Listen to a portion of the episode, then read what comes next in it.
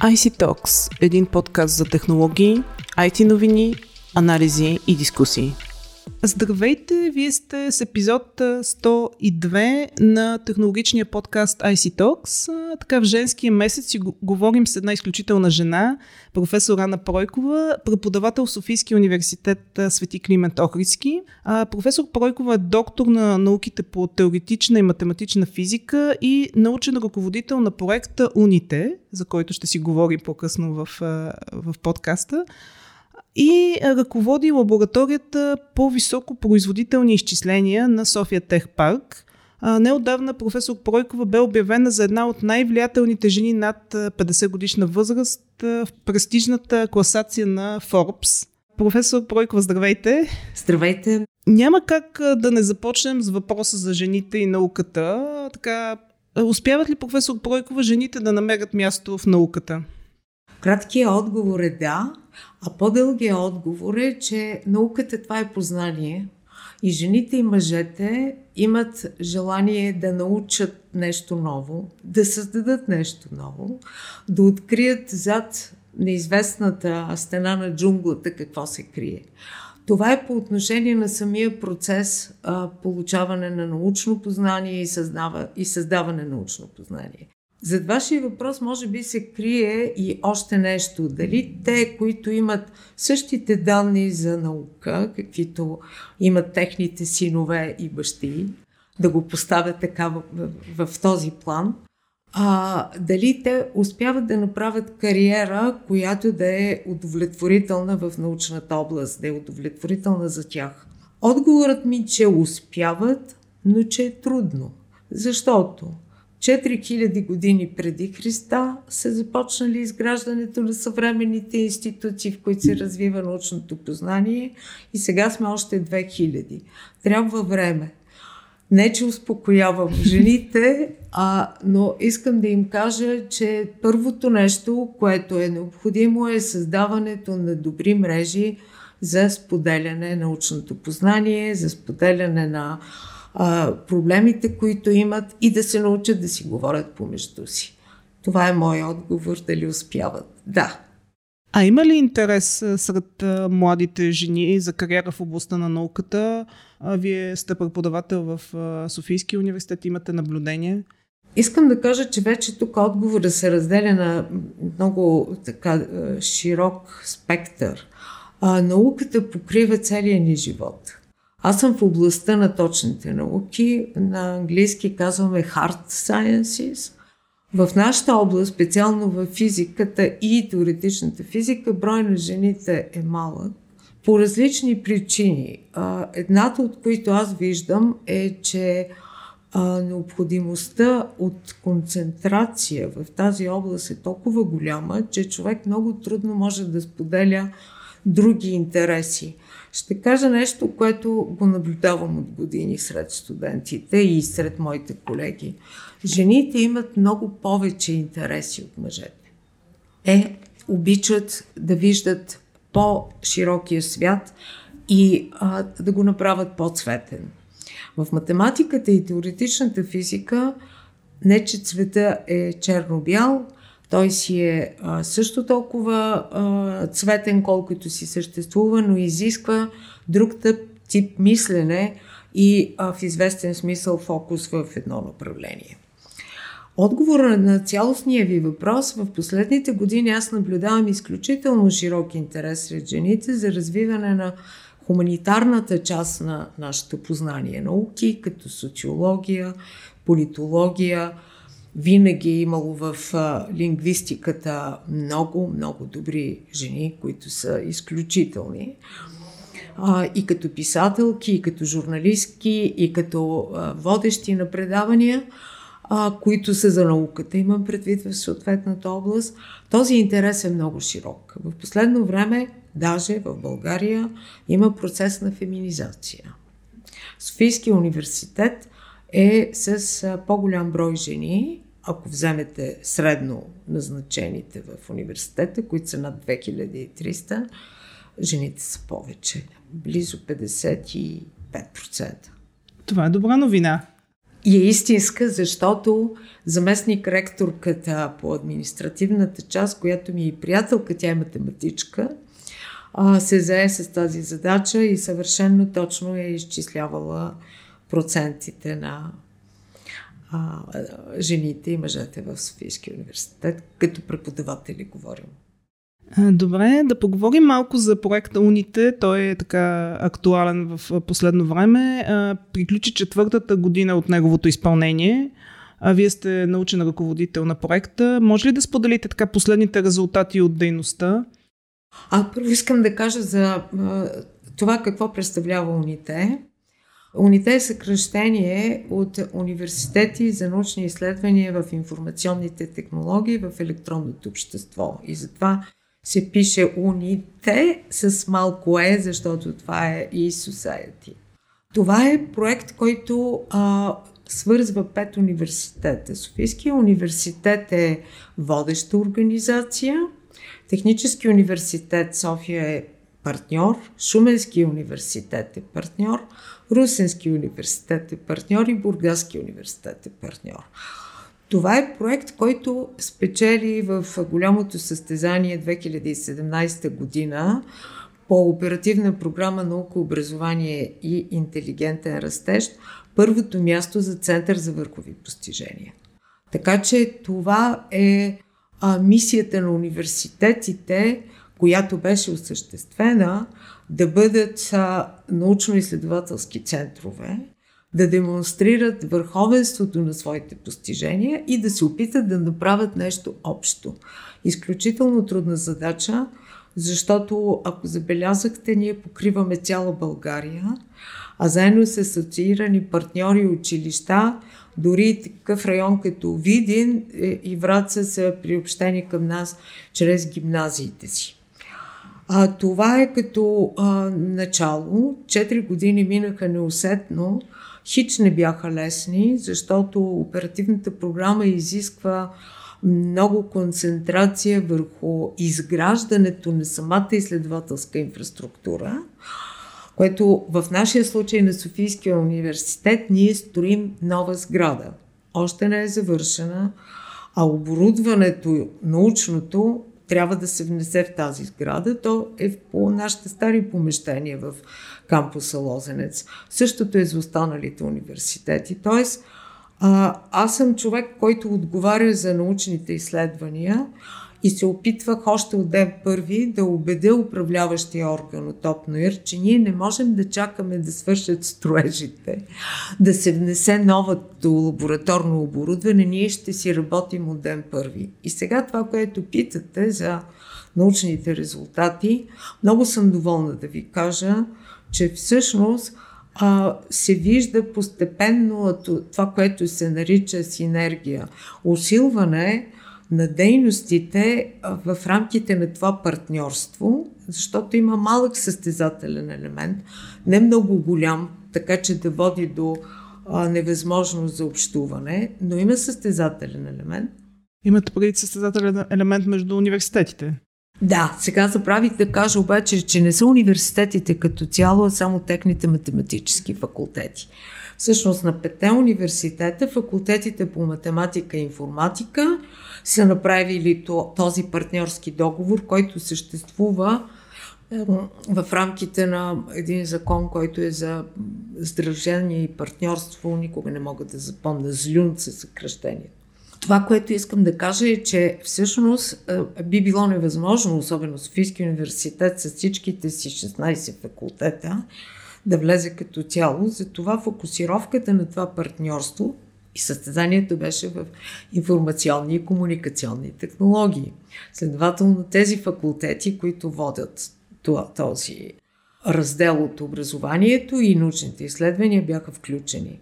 Сега накратко какви са резултатите? Те са много, много, но това, което много харесвам, са големите резултати, които ние направихме в рамките на този проект в Софийския университет, защото имаме един а, работен пакет, както го наричаме, големите данни в природните науки.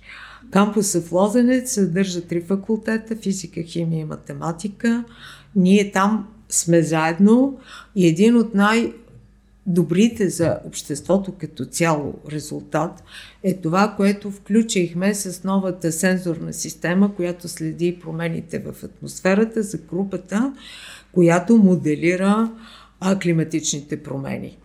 Другите много добри резултати са на групата по квантова информатика, които не само а, в момента водят европейския флагшип, а, това е професор Николай Витанов, този, който е от Софийския университет, който стана академик последно време.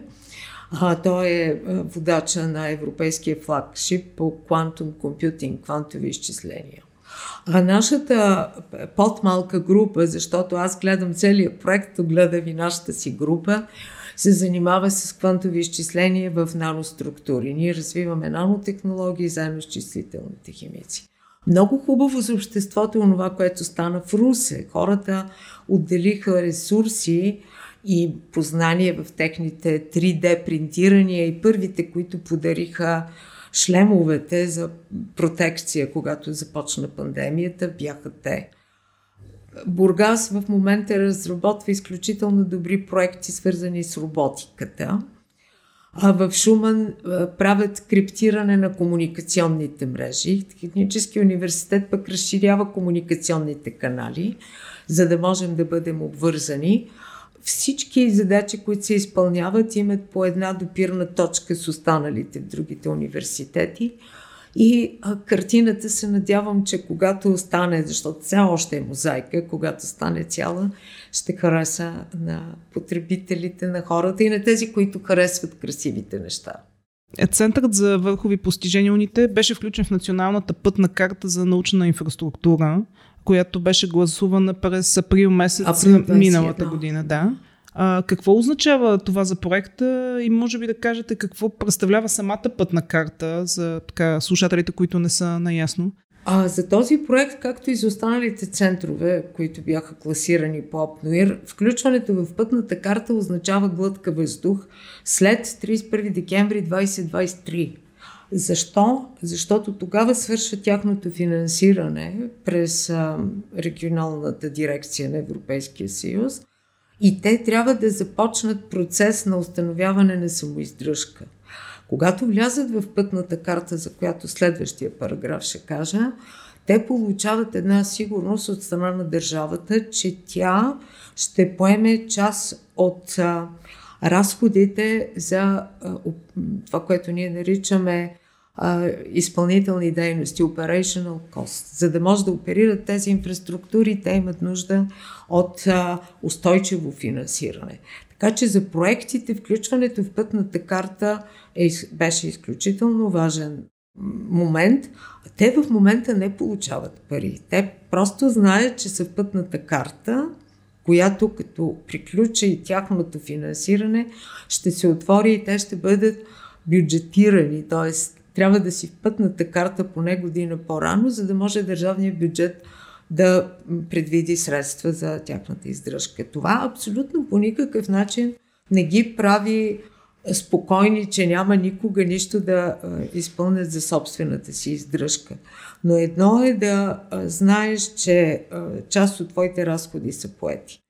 Пътната карта е финансов инструмент за изпълнение на научните стратегии на всяка една държава. Българската пътна карта за научна инфраструктура, първата, беше създадена 2010 година.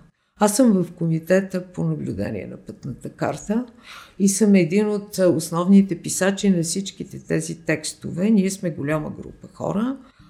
А, втората беше 2014, след това имаше корекция 2017 и 2021 е нашата пътна карта, в която има 50 инфраструктури. Всяка държава, а, която е членка на Европейския съюз, а от известно време и други държави, разработва такъв инструмент, защото създаването на научна стратегия без финансиране на тези важни неща, които си заложил в научната стратегия, е просто един пожелателен лист, който ние винаги изпращаме на дядо Коледа. Затова създаването на пътната карта е първо а, разпределяне на финансовите средства, които държавата все пак е готова да отдели Но има и контрол или мониторинг, както в момента е модно да се казва. Има контрол върху начина по който тези изследователски инфраструктури работят и предоставят услуги на останалите потребители. Много важно е да се знае, че изследователските инфраструктури не са само за домашно ползване на организацията, която е домакин. Това са инфраструктури, които предлагат услуги на всички. Вие, ако имате нужда в момента от електронен микроскоп, ще отворите пътната карта на България, ще видите къде има електронни микроскопи, които биха ви свършили работа, ще се обадите на контактното лице и тъй като се издържат от държавата, ще отидете и ще си свършите работата без да плащате нищо друго, освен своите лични разходи, които са ви за провеждане на този експеримент. Надявам се, че хората ще разберат, че в България тези хубави неща, въпреки трудностите, които имаме, се случват. Нещата а, малко за тънка завеса стават, защото а, вие сте хубава медия, която се интересува от положителните резултати. А, медиите нямат търпение да проследят. Процесите са дълги. Пътните карти ви казах 2010 първа, 2022 сме, продължаваме да я разработваме. Това е което е важно за всички. А от снощи съм поканена да за мониторинг на пътната карта на Холандия. Миналата година бях в Португалия. И, и така, защото ние, които работим в нашите си пътни карти, представляваме експерти за другите, които в момента имат нужда от външно око. Това трябва да е непременно да се каже че контрола върху нашите пътни карти ние само го създаваме с покани към външни хора. Ние винаги каним външни експерти да проверят какво правим. Защото иначе всеки си харесва собствения дом. Добре, вие ръководите и лабораторията за високопроизводителни изчисления към София Тех Парк. За какво се използва в момента изчислителния клъстър? Може ли да споделите? Мога да споделя веднага, защото вчера имахме а, среща отново. От а, януари най-широкото използване на този изчислителен клъстър е за изкуствен интелект. Включени сме в един а, проект, който е, се нарича Талантите в а, изкуствения интелект. Той е финансиран от програмата Хоризонт 2020, участват 11 държави и ние сме едно малко екипче от трима човека, които са вътре в тази лаборатория и този изчислителен клъстър ние го използваме в момента, за да си тестваме нашите алгоритми за изкуствен интелект, а след това ги прехвърляме към големи машини, които са общи за всичките 11 държави. Другата много ценна използване е, е това, че ние управляваме а, моделите, които оценяват какви са промените на температурата и влажността на Софийското летище. Откакто лабораторията е създадена, тя е 20% от дейността е свързана с ръководството въздушно движение, защото а, тези хора имат нужда за да изчисляват своите си а, прогнози за това кой самолет от коя част на летището трябва да дойде, откъде да излети. Имат нужда от а, прогноза за това какво се случва в а, област, която рефлектира върху летището. Това е една а, задача, която ние осигуряваме изчислителните ресурси с а, нашата лаборатория. Тя по-английски се казва HPC, High Performance Computing, по български го превеждаме високопроизводителни изчисления. Другите задачи, които са много ценни, са в нанотехнологиите. Там се правят модели, след това хората ги взимат, отиват в лабораториите на Софийския университет, някои в институтите на БАН синтезират ги, връщат се обратно. А, и сега в последно време този е, поток от хора не се вижда заради пандемията, но ние сме свързани с е, много добри комуникационни канали и работата ни не е особено спряла, освен синтезаторската, която беше малко позамряла. Споменахте изкуствен интелект. Нека да поговорим като за финал. Кои ще са а, технологиите на бъдещето според вас? Ами, а, технологиите на бъдещето във всички случаи ще включат новите форми на изкуствен интелект. Като казвам нови, само да кажа на вашите слушатели и читатели, че изкуственият интелект от 70 години е на, на хоризонта и на масата на научните изследвания. Имаше различни концепции. Винаги има страхове, че изкуственият интелект може да се саморазвива, нещо, което ние правим. Всъщност в нашите алгоритми целта да наречем един алгоритъм, че е изкуствен интелект е когато след много итерации и промени той е различен от това, което е бил в началото. Но все още не е толкова различен, че ние да не разберем какво се е случило, защото ние залагаме в неговото развитие определени процеси. Какво ще стане, когато изкуственият интелект вземе в ръцете си собственото си развитие? Можете да четете романи по този въпрос, но има неща, които са изключително съществени при използването на изкуствения интелект. Това е управлението на сателитите на космическите станции. А да си кажа аз за какво си мечтая за бъдещето, да застана срещу пералната и да кажа Днес имаш да переш черно пране, намери си препарата, подсуши го, простри го и го изглади. Както всички ми се смеят вкъщи, това най-много, което можеш да чуеш от другата страна на този изкуствен интелект е не. Така че скоро точно това няма да стане така, но а, с роботиката а, се очаква, че много ще навлезе в а, битовите неща, защото малките роботчета, които аз много харесвам, вече някои от тях знаят какво е това дай бокс, дай бол. Смисъл различава топка от а, кутия. Предполагам, че нашите деца и внуци ще продължат с това да се занимават, защото е интересно. А другото, което а, в технологиите със сигурност ще продължи, това са сензорите сензори или детектори, защото а, това е нужно на човечеството.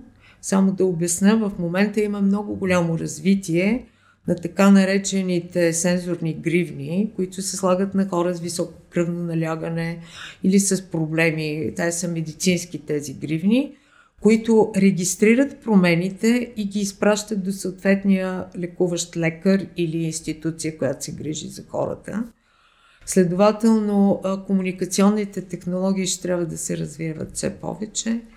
Много обичат да ме питат хората за пето поколение, 5G. Искам да ги успокоя, 6G вече са готови.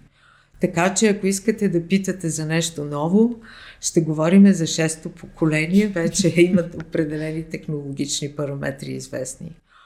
Не можем да спрем технологичното развитие. Хората трябва да се да решат за себе си какво искат най-добро да вземат от него и да завършат с една шегичка. Все пак е добре, като отворите хладилника, отвътре да се чуе глас да каже няма прясно. Добре, благодаря ви много а, за разговора. Оставам на разположение в бъдеще така да проведем отново разговор. До година приключва проекта Уните, така че ще имаме повод отново да, да се срещнем. А на слушателите на подкаста IC Talks следвайте ни в SoundCloud, Google Podcasts, iTunes и Spotify и очаквайте следващия епизод. До скоро!